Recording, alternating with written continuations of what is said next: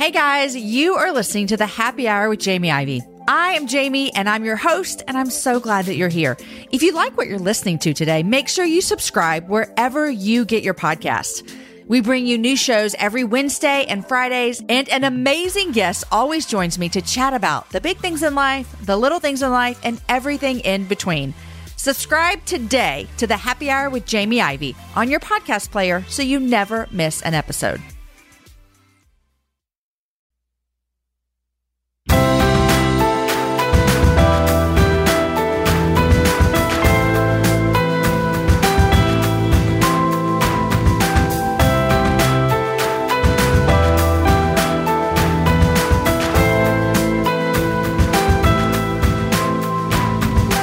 Hey friends, and welcome to the Happy Hour with Jamie Ivey podcast. I'm your host, Jamie, and I'm so excited that you're here. Every week, I invite a girlfriend to join me on the show, and we chat about the big things in life, the little things in life, and everything in between. Hey guys, before we get to today's show, I want to thank one of our sponsors and partners for the show, and that is author Stephanie May Wilson with her Friendship Small Group Guide, The Real Girl's Guide to Taking It All Off. One of the things that I'm asked the most of is my group of best friends. How did we find each other and get so close? And I get it. Finding time to spend with girlfriends is hard. And even when we can, many of us don't have a group of best friends, and there's no blueprint for how to form one. Until now. After moving to a new city, Stephanie was struggling with this herself when she had an idea. She wrote out a list of questions that would help the group get to know each other and invited new friends over for a girls' night.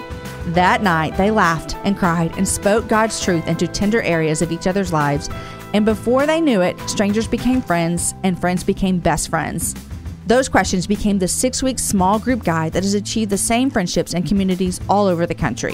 Whether you're looking to connect with old friends, to go deeper with new friends, or for the next study for your small group, our lives are so much richer when we have best friends to share them with. And this guide is the perfect way to get there. Right now, Happy Hour listeners can download the first chapter for free. Just go to stephanie may wilson dot com slash happy hour to get your copy today. Guys, today you're listening to episode number one twenty-two, and my guest is Rachel Cruze. Rachel loves helping people learn the proper way to handle money and stay out of debt. Since her knowledge and experiences from growing up as Dave Ramsey's daughter, she uses those things to educate others. If you want to send us a message about anything from the show, we'd love to hear from you. Find us both on Twitter. I am at Jamie underscore Ivy, and Rachel is at Rachel Cruze. Guys, real quick, I want to tell you, stick around for the end because I want to tell you a podcast that I found in December that I loved and I want all of you to listen to. But first, here is my conversation with Rachel Cruze.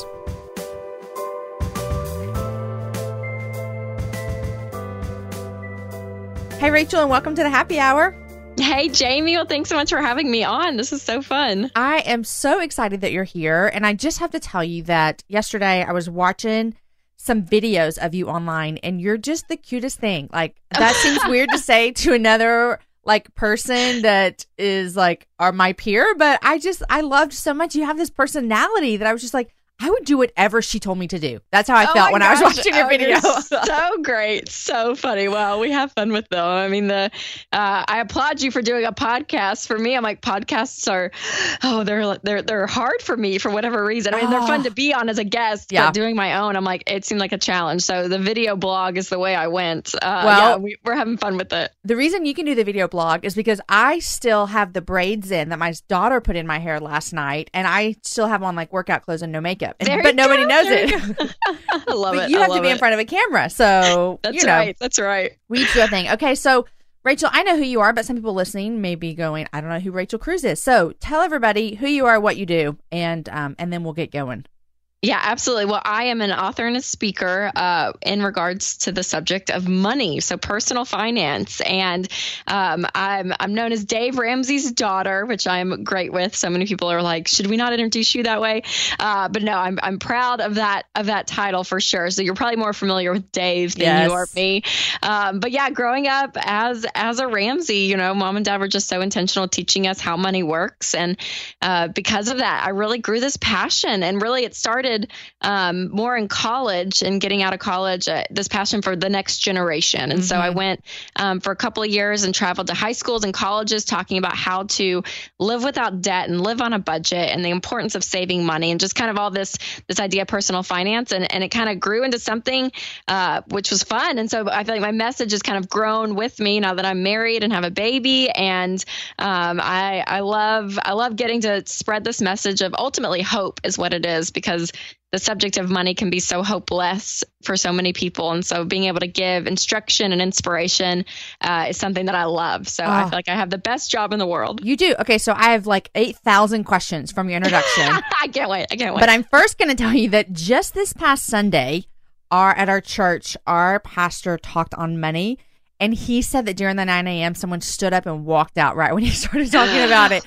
Money is so hard to talk about. It it's is so hard, it is. And especially in a in a church environment. Yeah, I've talked to so many pastors where they're like, "Oh, it's just is so awkward," because you feel like, you know, for so many reasons, there's like this this stigma that comes with it, and it is, and it's hard to talk about within our relationships, within our marriage, within our friends, uh, just everything. Yeah, so breaking that down and um and really, you know, opening the door for people to have these conversations, because it is so key, but it's hard because I think so many of our money mistakes follow us mm. um on a daily basis, but also. You know, when you look back at your life, it's either the regret of like, oh, I wish I had done this earlier, um, you know, or it's like, okay, I live paycheck to paycheck. I'm horrible with money. How can I teach my kids? Because I'm a bad example. You know, there's just so much that happens, so much emotion drawn up in money.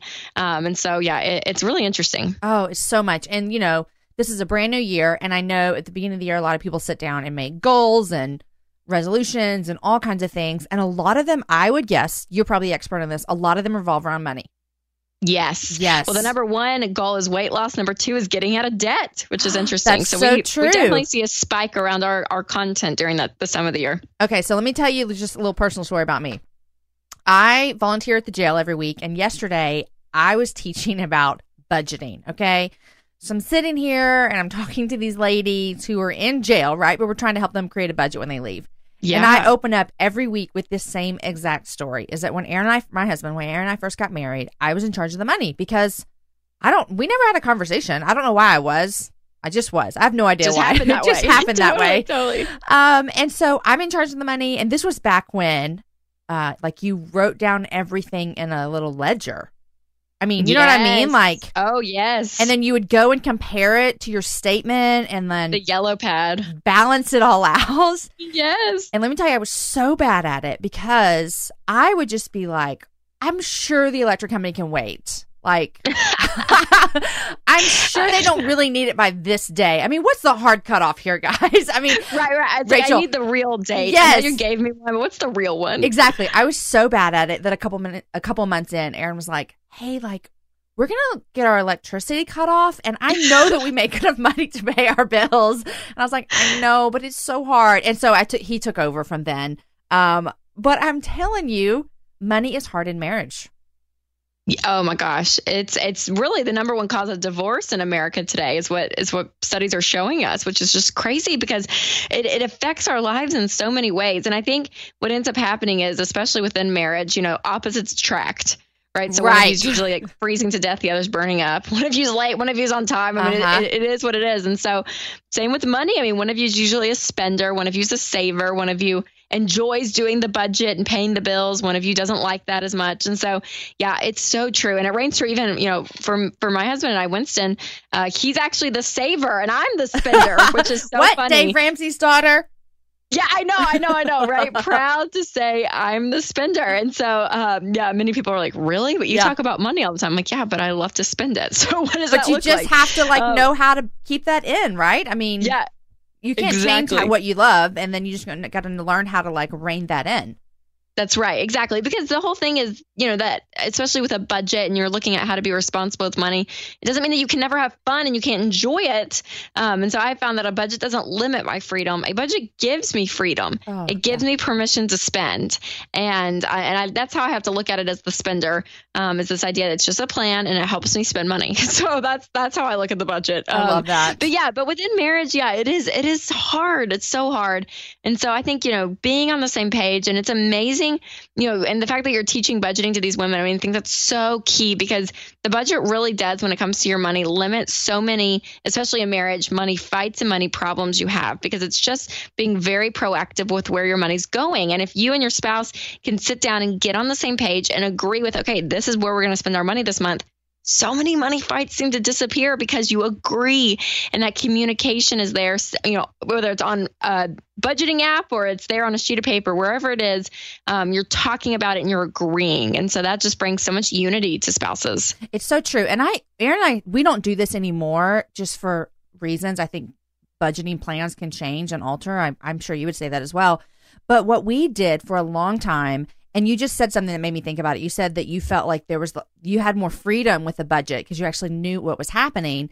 And we used to do this, Rachel. We used to do the envelope system. Is that the, the, the, like? Did your dad come up with that or something? I have no idea. That's like well, poor planning yeah. on my part. I don't know if he came up with it, but he's he yeah, teaches yeah, it. He's used that in his teaching. Yeah, and I actually and I use it too. Um, okay, I love the idea. Okay, yeah. keep going. Sorry. So sorry, we yeah. did that for years, and you know what? I at first I hated it because I I don't like to be told what to do, and I don't yes. like to be told you can't do something because then I'm yes. going to do it. And so I felt like this is dumb. It, these envelopes, and I made it sound like Aaron is telling me that I can only spend this much money. That's so dumb, and I hated it, and I fought it.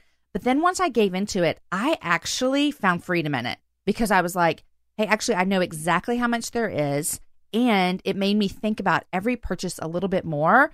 Um, and so I was like really, really caught off guard about how much I resisted it at first and then how much I actually loved the boundaries that it gave me. I mean, yes. I'm sure that you see that in marriage's life with money as well.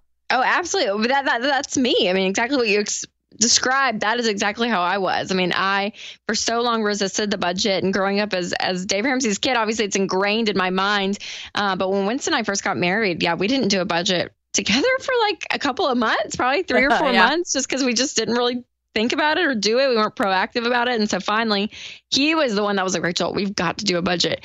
And so we ended up doing the envelope system like you're talking about. And and I've modified it recently where I did clips around the money instead of envelopes so I could carry my wallet around. Oh, yes. So I came out with my own wallet, actually. So well, ladies, you do? Check it out. I saw yes. that the other day, and I was going to ask you about that.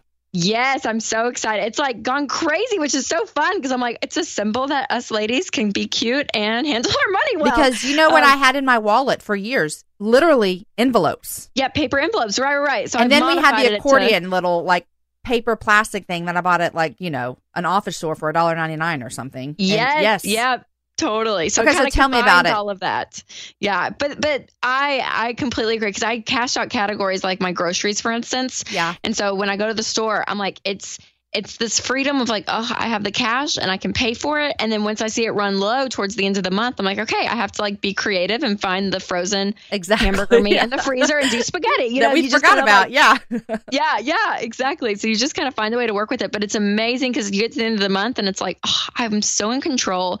My money's not telling me what to do. I'm telling it what to do.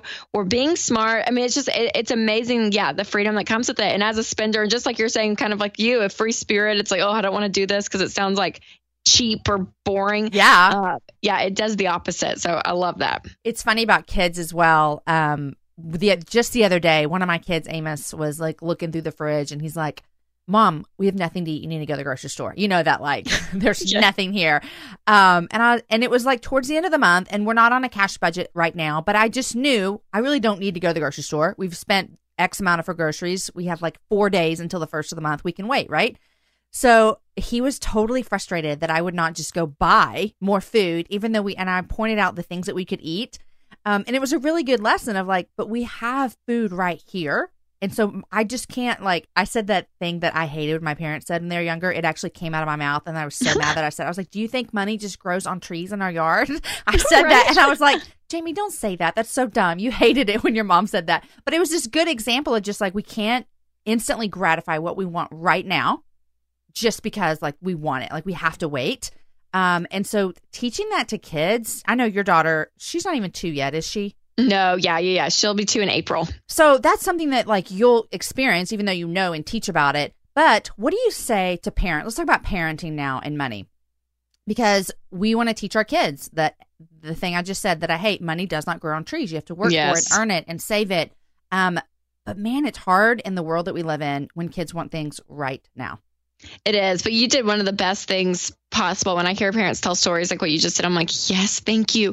Because when you're saying no to your kids, not only is no a complete sentence, like that can be right? It, just no, yes, uh-huh. no, but you're teaching them that thing that that money is finite, that when it's gone, it's gone. And we've already spent money on groceries this month and we have food in the refrigerator. So this is what we're going to do. And, and saying no to your kids, I mean, it, it sets up those boundaries, and it's amazing how much children, they want it, even though they're probably kicking and screaming. Mm-hmm. And there's times, you know, it's like, no, I don't want this. I want a frozen pizza. Go buy me a frozen pizza or whatever yeah. he wants to eat. But when you say no, what you're teaching them is that life has limits and life has boundaries. And what a blessing and a gift to give your kids. Because I think so many parents are under the, the idea of, you know, either the saying, I want to give my kids a better life than I did. Right. You know, I want them to have, have great things. And so I'm not saying that can't be true. I mean, I, as a parent, I, if you have the money, I want you to bless your children at one hundred percent. But there's a balance here where they have to learn and understand what money is. Andy Andrews, um, one of my favorite authors and speakers, he talks about how you're not just trying to raise good kids. You're trying to raise kids who become good adults. Yep.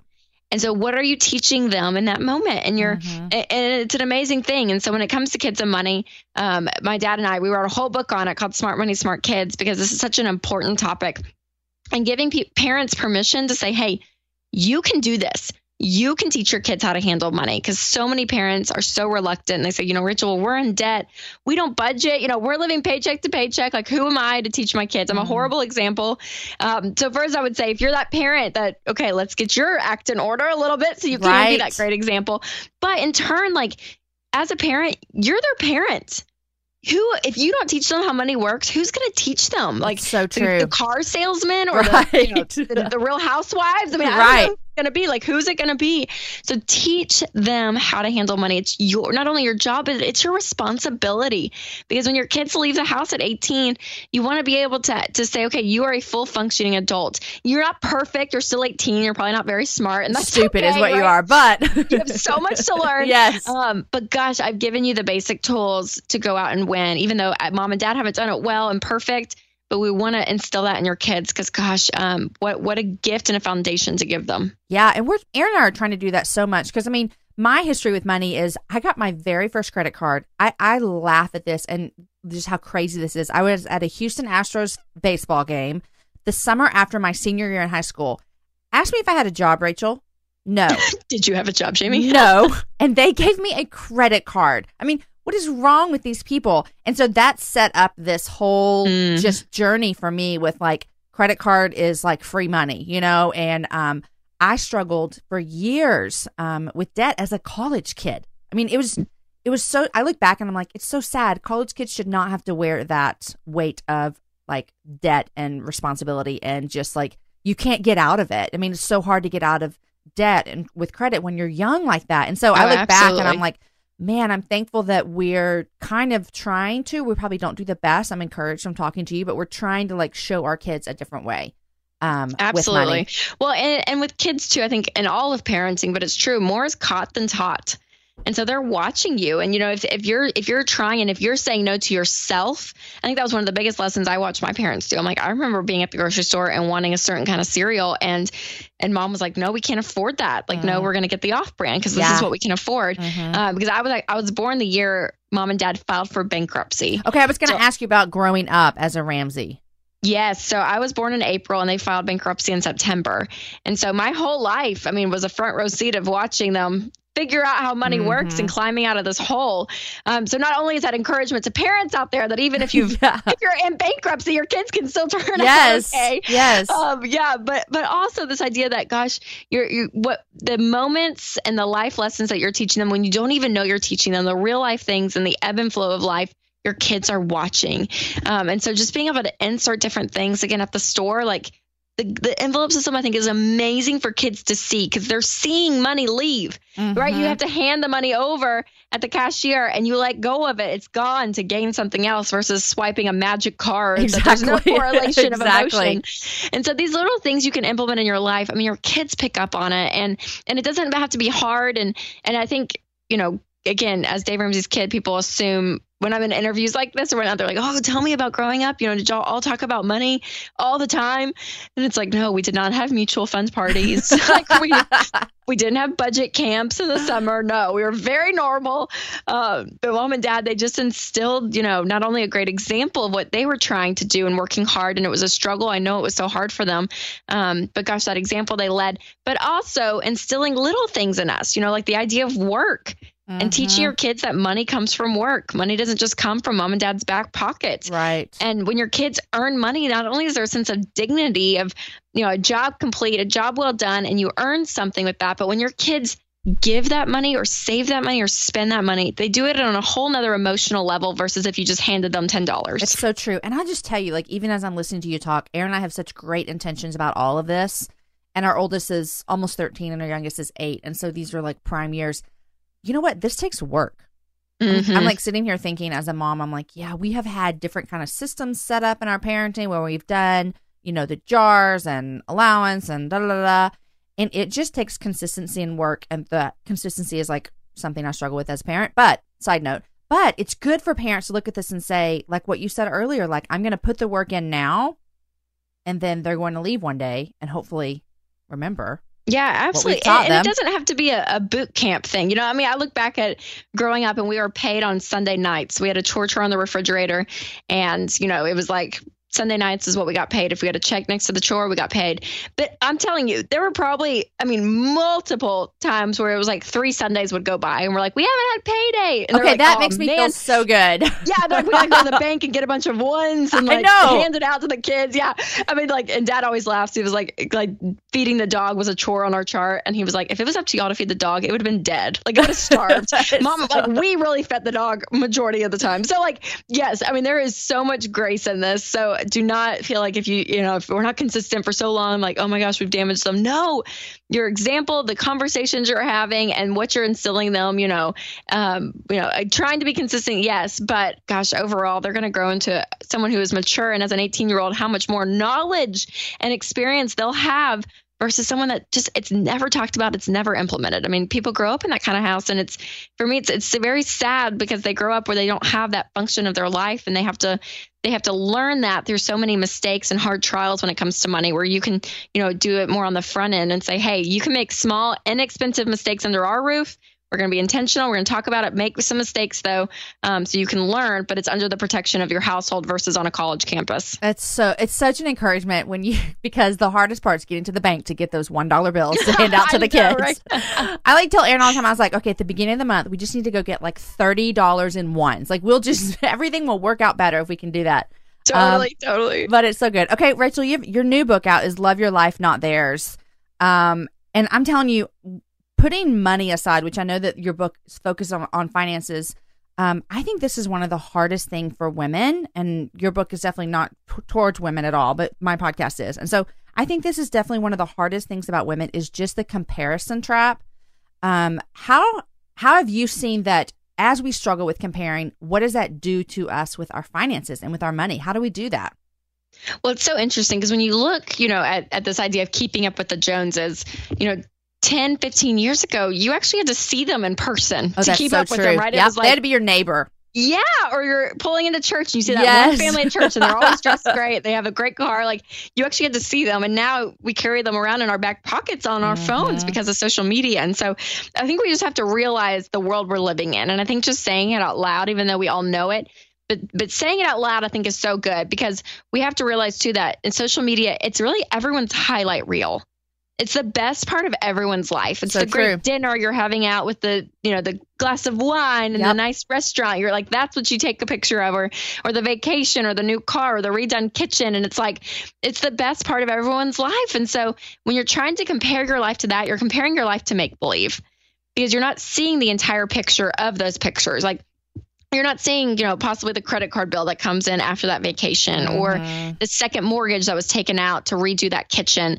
And and we, we don't see that, that part of our lives. And even money aside, you know, you look at parenting and I remember, you know, looking through Instagram and there's, you know, this girl I know, and I don't know her super well, but we're acquaintances. So I follow her on social media and she, she has like the, I guess the best camera because it's like every picture is like crisp and beautiful. Yeah. Her kids are like dress, like not just cute Southern smock, like what I do, but it's like trendy. And I'm like, where do you get trendy clothes for this like three-year-old? But it looks so cute. You know, it's like every picture they're like out in the woods. And I'm like, I don't even know where woods are around that. You know, like, I mean, everything. I'm like, oh my gosh, how are you doing this? And so it's exhausting. It's at the exhausting. End of the day. I mean, because you start to try to figure out, how do I get their life? Yes. I mean, seriously. And so I, I think we're all guilty of it. And so what I've, what I've connected is that comparison not just steals our joy, but it steals our paychecks, because we end up spending money trying to keep up a lifestyle that we think everyone else is living, and we're the ones missing out. You know, we're looking for those cute hipster clothes for the three-year-old, or we're looking for the vacation place on the beach. You know, we're looking for these things, and, and if we see it, we we buy it and we want it, and and sometimes we spend money we don't have, right? Yeah, that enters the picture because of that. And so it's it's a it's a hard thing emotionally, I think, and especially as women. In the book, yeah, you said it's not geared specifically to to women specifically, but but there is a feminine Uh, tilt bend to the book because I'm a woman and I right. read it. So, yes. But but man, so many aspects of our life, it just it drains us, whether it's motherhood and that comparison, the mom guilt is like a real thing for us all. You know, it's like, oh, you know, gluten-free, non-G M O, mm-hmm. homemade snacks, like no red dye. Yes. Them. Yeah. My child ate like a Milky Way and uh-huh. she's like eight months old or whatever for Halloween, you know, and it's like, oh no. So I, I think it's all, I think we just have to say what it is, call it out. And I think it all makes us feel a little bit better uh, just to know, okay, it's not the pic, it's not all of reality that we're yeah. seeing. And so we just can't let it affect us. We have to put the blinders on in certain things and say, you know what, that's great for them. How they got to that vacation, whether it was a credit card or saved up and paid for it, whatever it is, good for them. But this is what we're doing. This is what our family values. This is what the work we're putting in for it. This is what we're doing. And and it's so hard in today's world. I totally understand. Um, but gosh, you, you have to do that. You have to learn to love your life and not everyone else's. So that sounds amazing. Practically, what does that look like for us? Like the woman who's listening and she's thinking, this is totally what I do every day. I look on Instagram and I look at Sarah's family, and Sarah's family is amazing. And my family mm-hmm. is not, because they just went to Mexico, and now they're going to Disney World. What the heck? How come I don't yeah, get to right, do that? Right. yeah. My daughter's taking off their diaper yes, in the middle exactly. of the living room. Now there's what? poop everywhere. So yeah, exactly. there, she's looking at it. So practically, what do you say to w- women who are always looking and comparing their lives to other people? Well, one thing is I, I don't want to blame social media, because I think there are so many positives. I think it connects us in a world, in our world, like anything else. And I think, I think there are so many positives to it. Um, but I do think it's the vehicle that takes us down the road of comparisons. And so I think we have to be careful with our usage. And so mm-hmm. I think, you know, I, I think it's going to be personal to everyone. So I don't have this like, you know, gung ho thing of like, you can only be on it twenty minutes a right. day. No, it's, it's whatever, whatever's best for you. But for me personally, one thing I've started doing in the mornings, I used to, you know, take my phone off the charger after the alarm would go off, and I would check email and text messages, and I'd go right to Instagram. I would go right to Twitter. And, and I would, and Snapchat, I did that for a little bit. And so like, I would just, I would check on all the updates of everything, you know, when I was sleeping, what was up. And that's how I started my day. Like before mm-hmm. my feet even hit the ground, before the lights were on, I was in bed under the covers with this phone yep. up to my eyeballs, already looking at what, what I missed. And I'm like, I didn't miss anything. Like, what am I doing? Yeah, exactly. And so I, I found for me, I, I now started uh, this habit where I click the notes icon on my iPhone, and I have a running gratitude list. And so every morning before I do anything else, I just type down two things I'm grateful for. Mm. And for me personally, I'm like, it just is such a good exercise, because that's where my mind goes first. It's right. not hitting the Instagram camera camera app right there. You know, it's mm-hmm. it's really thinking through, okay, what today, like, what do I have coming up? What am I grateful for? What, what happened yesterday? What happened? You know, I mean, just little things. And, and there were sometimes small insignificant things, but just thinking through, you know, what has God blessed me with? Like, mm-hmm. what am I thankful for today? And for me, that heart of gratitude breeds contentment, which helps me quit the comparisons. Yeah. And so I think, I think gratitude in general um, is an amazing thing. And so when I do feel those flare ups, Uh, when I see a picture or I see, you know, someone's doing something, I'm like, oh, that's so great. I, I go to my gratitude list. I really do. And I start scrolling, and now I have so many things on this list, but I'm like, okay, God, this is, this is my life. And I have mm-hmm. so much to be grateful for. So for me, gratitude is, is kind of the spirit that I try to embody on a daily basis. Uh, that really does help me be content and helps me quit comparing. Hey guys, before we get back to my conversation with Rachel, I want to thank one of our partners for the show, and that is PrepDish. PrepDish is a meal planning service that is perfect for women in this day and age. What happens is the chef, Allison, is going to send you an email every single week, and it's going to have a grocery list plus a list of meals. And then you take a couple of hours, one day a week, and prep all of your meals, and they are ready for the week. Guys, talk about saving stress in your life, saving time, making life easier, being more organized. Guys, also, you're going to get tasty, healthy meals. And if you're a mama like me, it's important for me to put good food in front of my kids, and PrepDish helps us do that. Right now, they have a fifty percent off flash sale for January only. Guys, here's where you need to go. PrepDish.com slash happy hour flash sale, all lowercase. PrepDish.com slash happy hour flash sale, all lowercase. Use the code H H fifty.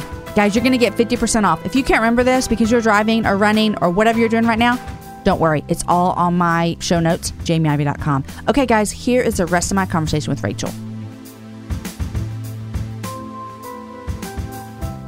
Recently, I was talking to my friend Jessica, and we both had the same conversation about Instagram. And we started talking, and we started saying, we both did the exact same thing that you said you're doing. Like, literally, I would lay in bed, my alarm would go off, and before I would get up, I would look through everything from Instagram that I missed while I was asleep, okay? And so it was the first thing I did. And then I start, Jessica and I are talking, and we start talked about how many times we just, like, scroll through it throughout the day, all day long. Um, and so we made this little commitment to each other, and we're like, okay, for a week, one week, we're going to not open Instagram until all of our kids are at school. And she, I work from home and she works in an office. So until we get to work. So for me, when I get back from taking them to school, I eat breakfast and then I get in my office is when I can open it. For her, when she got to work. And then we weren't going to look at it until after the kids went to bed. So when my kids walk in the door at three thirty and I'm done working um, and I put on my mom hat, that I was not going to get on it again until like the last one's in bed at nine o'clock. Yes. Oh, it was it so my- hard. No, well, and that's so good to hear because honestly, my husband and I, I'm not kidding you, literally last night, we were talking about this. We had a speaker at our company that came in and talked about social media and stuff within the family. Uh-huh. And it was, you know, it was very convicting. And so Winston and I, we just talked about this. We're like, okay, when, you know, we want to start, you know, doing things. And, and I have, there's certain leaders in our company that do this where they have all their phones on a table in the kitchen. They plug them in and everyone's phone goes there when everyone gets home from school or work. And and they don't get it until, you know, the kids, for instance, you know, they can't go to bed with the phone. Like there's certain things, rules yeah. and boundaries, uh-huh. which I think is so healthy and so good. Uh, but even for the parents, and Winston and I talked about that, we're like, gosh, at eighteen months old, like Amelia, you know, almost two years, she knows what a phone is and she oh, knows to sure grab it and swipe it. Yes. And yeah, it's just, it's so scary where I'm uh-huh. like, that's, and I don't want her memories of me looking down at the screen. Scrolling, and so, yes. Yes. And so we talked about putting that in place, that kind of that kind of challenge of like, okay, when we get home, it's done. The phone is up and she goes to bed, you know, seven thirty. She's yeah. so young. Um, and, and get it after because it is. It's yeah. it's so, as a parent, gosh, like what not only what you miss, but just the connection points. I mean, I think there's so many things. Um, I think there's more negative, honestly, that ends up happening in you and within a family than positive. Yeah. And so setting that example. So it's cool to hear that you did that because I know. We were just talking about doing a kind of a challenge like that. Aaron must, he was uh, out somewhere leading worship somewhere. And the speaker was talking about that as well with families and stuff. And so he came back and we kind of had these big conversations because, you know, my oldest is twelve and he has a phone. Um, yes. And so lately, uh, within the past month, I've heard each of my kids say, mom, mom, like I asked you a question. Can you put your phone down?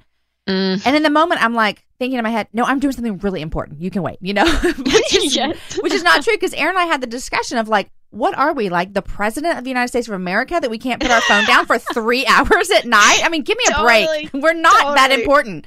Um, and if someone needs us, they can wait. And so um, we're really trying hard because, you know, I know that your daughter, Amelia, is younger, but my kids are looking at us and learning. And the, my other two boys are coming up and they're asking for phones and that's a whole nother subject. Um, the oh, gosh. You'll, oh. you'll have to teach me your ways, it Jamie. I don't even know what to do. Another subject. Well, just the other day, I let my Should kids... Just be Amish? Yes. That's what I told Winston. I'm, I'm, I'm down with I'm it. I'm going to think about a phone. Yeah. Yes. Um, well, just recently, there was like some big sporting event on T V, and I told my boys, you can stay up and watch, but you cannot have any electronics because I'm not just going to let you stay up on a school night and play on your phone or your tablet. Um, and you know what? Two of them went straight to bed. They're like, I don't care. I'm going to bed. And my one that loves sports stayed up, but they all would have stayed up if I would have just let them just free reign. So yes. Yeah. Oh my gosh. It's so true. It's a whole new world that we're raising kids in. Oh, a hundred percent. Yeah. And Yeah, I have no idea what I'm doing, but me neither. I can so help you join- with a budget. If you need a budget, Jamie, I'm I'm your girl. But this whole phone, kid situation, social media is just it is and it's crazy. Oh and my it's, gosh, it's everywhere. It's everywhere. It is everywhere. And Aaron and I, we go like I'm totally like the kind of mom that's like like you. Let's Amish. We're not. No one's getting social media at all. Is where I land. Um, and my son doesn't have any yet because he hasn't asked, and so we're just mm. kind of riding that out. But Aaron is a little bit different. He's more like, hey, let's do age-appropriate stuff to teach him. Kind of like how you're talking about teach him about money. Aaron's like, you know, we don't want him to leave and go to college and be like, have no experience with social media under our roof where he could fail and have our support and our love. Yeah. Um, and then send him off to college and he'll be like, holy crap, my my parents held a lot back from me. I'm just going to go right, crazy right. with the internet. Um, yes. So it's just hard. It's hard finding that balance. Yeah, Man. absolutely. Parenting's the hardest thing in the world. That's just like bottom line. Parenting oh, is so hard. But, um, and you know, we have four kids. And so money for us too is a lot of talking about, hey, our family looks different than your friend that is an only child. And there's nothing wrong with only kid, only child families. But I'm like, hey, there's four of you. So right. we the don't. The purchases, things are going to look a little different. Yeah. Yeah. We've never all been on an airplane together because there's four of you and yes. it costs a lot of money. Um, to do that. Um, Rachel, I would love to know, um, are you a reader? I know you're an author. Yes, I am. I, um, I've become less of a reader now that I've had right? a baby. I, I hate know. to say that. Uh, but when I travel, I always try to take a book. So yes, I am. I'm a reader. So what are you reading lately or what have you loved? Oh gosh, there's been some good books recently that I've read. Um, kind of more, I try to like mix it up. So I try to do like different kinds of books. So um, I read The Ideal Team Player, um, which was an excellent kind of workbook. It talks about being humble, hu- hungry, humble, and smart and having mm. people on your team um, and being that kind of in that work environment, um, that being you, you know, always being hungry, always, you know, being humble and always being smart uh, and decision making. So that was a good kind of like business book. Um, I read the, uh, I just finished The Residence uh, and it was so interesting because of all the politics going on.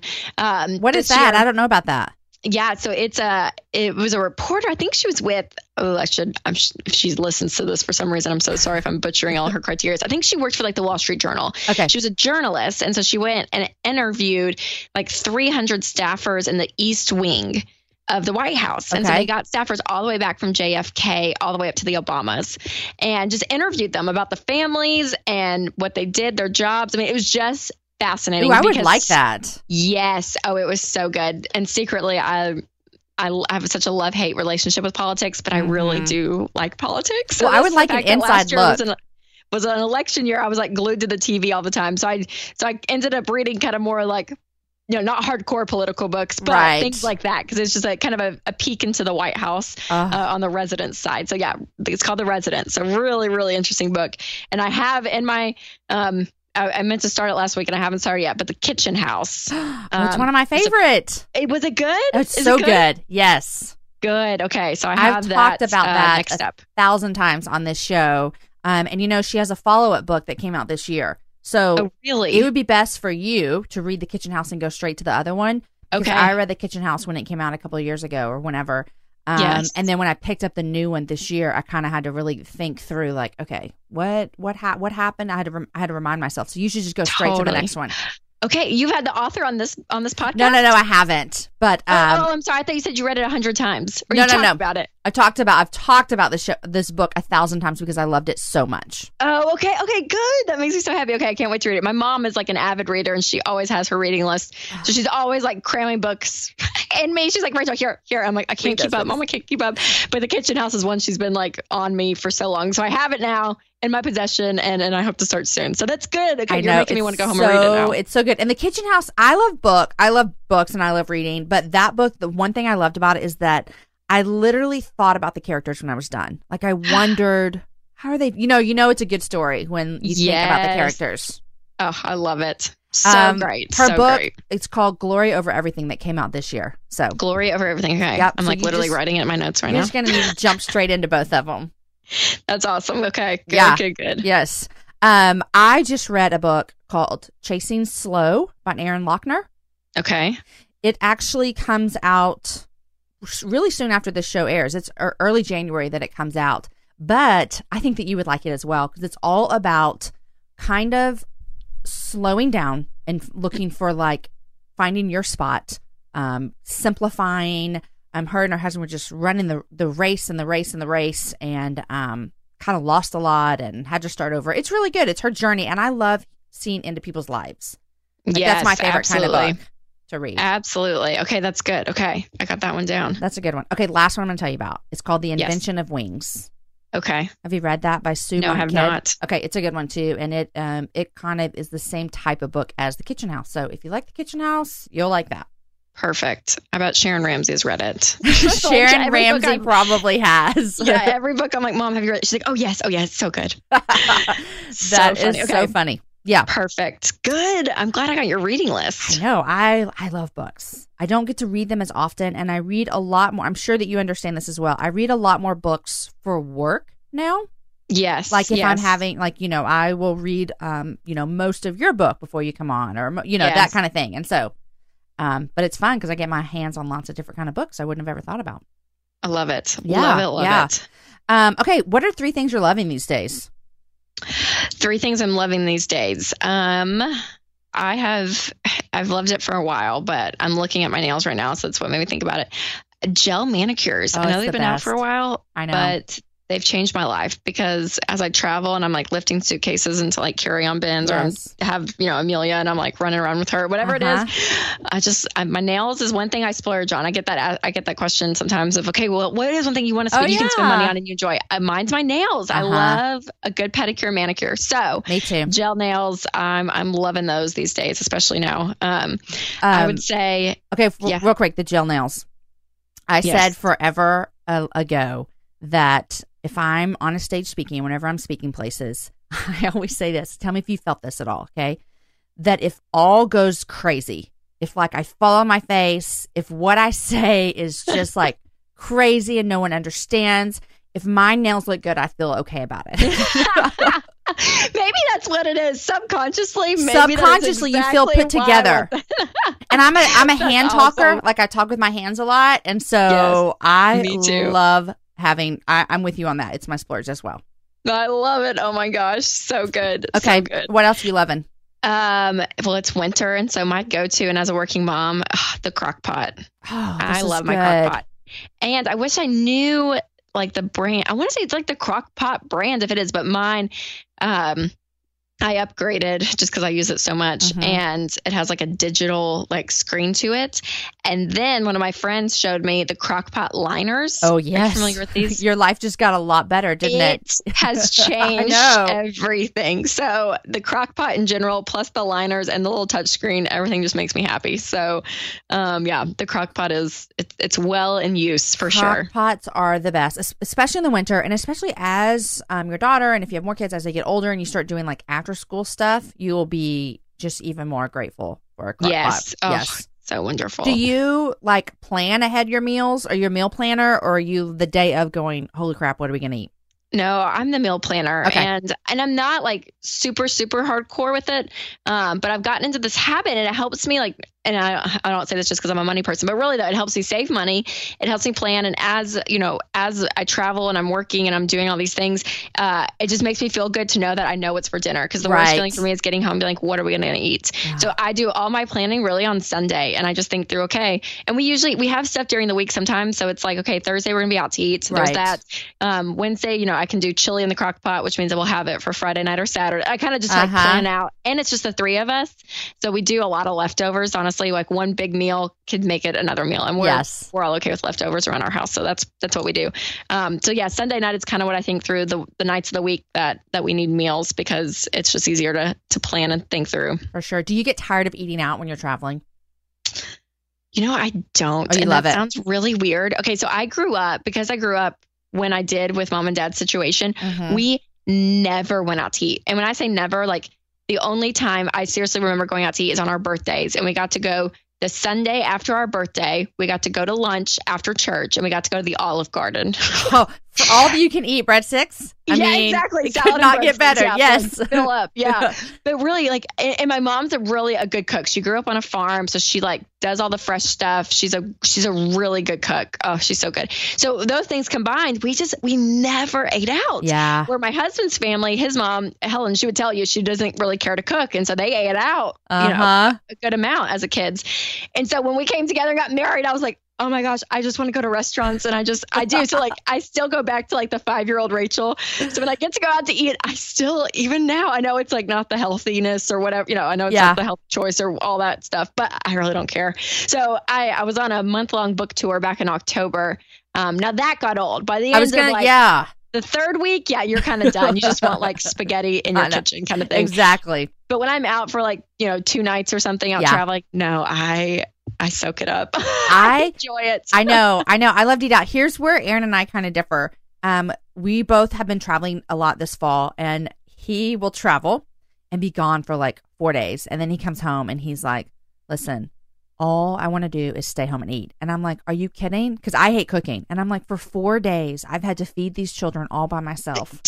All I want to do is go, go out, out to eat. Yes. And so we're at this war of like, I need to get out of this house. And he's like, oh, I just want to be home. It's so yes. funny. Yeah. Isn't that hard though? I know. Uh-huh. We we kind of bump up against the same thing. Totally. Yeah. Oh yeah. my gosh. That's so funny. Okay. I love a crock pot too. And I use mine often. Yes. Okay. Oh, so awesome. It's good. Yeah. When we're home and yep, the crock pot is, is a go-to for sure. Okay. What's your number three thing you're loving? Um, I'm loving Amelia's age Aww, right now. This is a fun age you're in. Yeah. She's like in that twenty month range and, and she's a pretty verbal baby. She was pretty verbal early on. Um, so it's so fun. I'm like, I feel like we're having these like kind of like mini conversations and she like totally understands what we're saying. I'm like, pretty much positive. Right. And, but she can like, she'll tell me things, whether she wants milk or water, you know, she'll, she'll just kind of talk and it's like, and she's still, I don't know. It's just, it's fun. The age right now we're, we're loving it. So it's, it's a fun, a fun time in life. Um, and yeah, we want more kids definitely in the future. That's hopefully coming. But for right now, I'm like, oh, not being pregnant and having a fun baby. It's just, it's a fun time in life. It's like, I'm, I'm telling you, you can just like cherish it because, you know, it's amazing having four kids, but it's a lot, you know? And so looking right. back, I'm like, oh, cherish every time you have with every single one of them because yes, oh, once so the fun. Others show up, it's like your family dynamics change, you know? Yes, it's just, it's absolutely. Never again going to be just the three of you guys if you yes. add to your family, you know? Yep. No, so. I've heard so many moms say that and it gets better and better. I know, but, but yeah, so we're, we're soaking in this, this time with her. So it's, it's fun. That's super fun. My oldest is an age I'm really loving right now. Like it seems weird to love a thirteen year old boy. No, but um, you do. Yeah, but I am. And he's getting funny and just, I, I just, it's a love hate relationship because there are some days I look at him and I'm like, I need you to leave because I want to slap you across the face. And then the next moment, I'm like, you're so funny and you're so cute and you still hug me. And oh, yes. It's just so sweet. Oh, I know. My mm. gosh. So yes. great. Oh, I so love great. it. I love it. Um, okay. So, Rachel, two thousand seventeen, we're in it. It's like every year it happens and we just go, what happened to the year before? I mean, you know, don't we always say that? Yes. Um, what does two thousand seventeen hold for you? Oh, gosh. What does two thousand seventeen hold for me? I would say work-wise, um, the book is still, you know, doing well. So yeah. I'm still, you know, able to do some fun stuff with that. And so speaking and, and all of that is in the works. Um, I, I'm enjoying the video portion of my job. So the, the YouTube stuff that I'm doing, but, but going beyond that. So we're kind of um, going to be testing some stuff video-wise this year, which I'm excited about. Um, so yeah, so that's, that's going well. Um, Winston and I, we just celebrated seven years of marriage. So we're Congrats. Going into our eighth year. Yeah. Thank you. And, um, and yeah, we'll probably be thinking about, about baby number two at yeah. some point. So that's, you know, we'll see.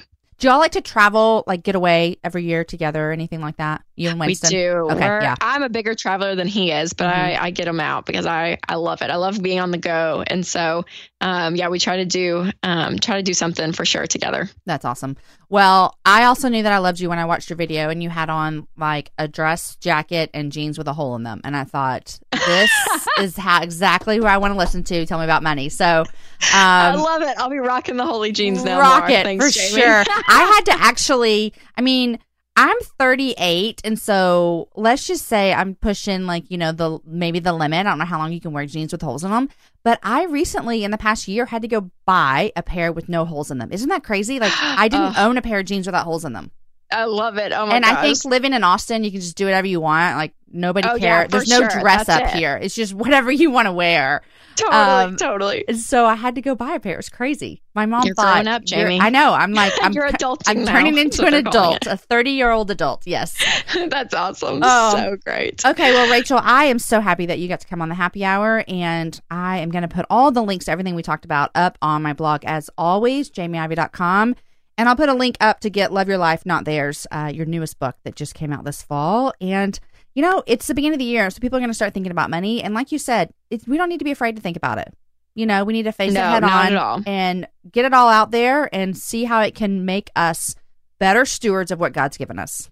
Absolutely. Yes. If you don't like the results you've been getting with your money thus far, then just change some things you've been doing. And, yeah. and hopefully we can help with that change. Or if you're already, you know, working to get out of debt and living on a budget, hopefully uh, the content and stuff that I that I put out encourages you just to continue on, because we're we're all in it together, I feel like. So yeah, um, and there's no shame. Great, so. We didn't get to talk about this, and I wanted to, and I'm sorry we didn't. But there is, like, I feel like we live in this shame culture um, of if if you've been if you've made poor money decisions, then you just think, oh, I have to hang my head low and I can never get over this, and that's just not true. No, oh, not at all. And my parents, I feel like, are such a great testament to that. I that's mean, like, so true, yeah. And you have to decide, you know, and I think there's a sense of personal responsibility and ownership that's part of that process to say, okay, I did make these mistakes, but guess what? I get to make different choices today. That's right. Completely. It's up to me. And it is. No one's going to, no one's going to rescue you out of your situation, you know, sadly. Um, but, but in the same way, it, that's such a positive, because you have the ability to do something different. So don't let your past mistakes hinder your future, because yep. there's so much there. There's so much for you. Your life, for your marriage, for your kids' lives. Um, that, there's so much at stake, really. I mean, and, and to be able to do the things that you value. When you put yourself in the position to say, okay, I'm going to handle my money well, not just for the good of me or my marriage or my kids, but in order to live a kind of life that I want to live and where I feel like God's calling me to live. And so using money as that tool, um, don't let it shame you. You're exactly right. I mean, we've all made money mistakes. Mm-hmm. We were not perfect with money, um, but instilling, you know, good habits. And, and in my book, I talk about that, you know, instilling these good habits, it really can take you to where you want to go. And so to be able to look back at your life and say, you know what, I happened to my life. My life didn't happen to me uh, is a pretty amazing feeling. That's what we want. So there you go. Rachel, you're awesome. I hope our paths cross again. Thank you so much for coming on the Happy Absolutely. Hour. Absolutely. Well, thank you, Jamie. Thanks for having me on. I really, really appreciate it. Okay, guys, what a great show to start off two thousand seventeen. Money is something that we all think about, and Rachel was so much fun to chat about money for the new year. I know some of you probably have New Year's resolutions of saving more or spending less or whatever it might be, and so Rachel has some good things for us. I want to thank our last partner for the show, and that is Therefore. It's a teen gathering. It's a high school girls conference, and their whole goal is to inspire the next generation of girls to boldly live out their identity in Christ. This conference is February seventeenth through eighteenth in Fort Worth, Texas, which if you're not from Texas, come on to Fort Worth. It's so much fun. Right now, you can use the promo code Jamie Ivey, and the tickets are normally fifty-nine dollars, but with this code, you can get them for forty-nine dollars. Here's some of their speakers that they're having: Annie Downs, Amina Brown, Kat Armstrong, Winter Evans Pitts. I love all of those ladies and know them personally, and your girls will be in such good hands. High school girls have all fears, insecurities, and passions. Therefore addresses these in a real, honest way through great speakers, interactive experiences, and powerful worship. Okay, guys, I told you I was going to tell you about what podcast I loved in December, and it's called Making Oprah. I watched Oprah growing up. Who didn't, right? And I learned so much about her, and I enjoyed hearing about the way that she just pursued her passions, and she never gave up, and they worked hard to make The Oprah Show, and so I loved it. Go check out where you listen to your podcast, Making Oprah. Today's show is edited by Logan Garza, and the music is from Jason Poe. Next week, my guest is Lisa Bevere, and you are going to love hearing her tell the story of how she came to her faith and knowing Jesus. It literally was the favorite story I heard in a while about someone following Jesus. Guys, enjoy your week and share the show with a girlfriend, and have a happy hour with a friend. And happy two thousand seventeen!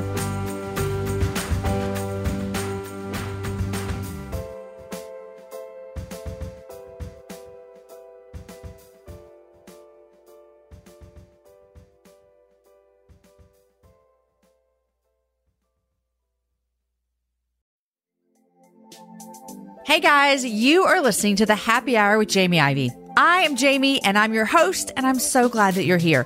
If you like what you're listening to today, make sure you subscribe wherever you get your podcasts. We bring you new shows every Wednesday and Fridays, and an amazing guest always joins me to chat about the big things in life, the little things in life, and everything in between. Subscribe today to The Happy Hour with Jamie Ivey on your podcast player so you never miss an episode.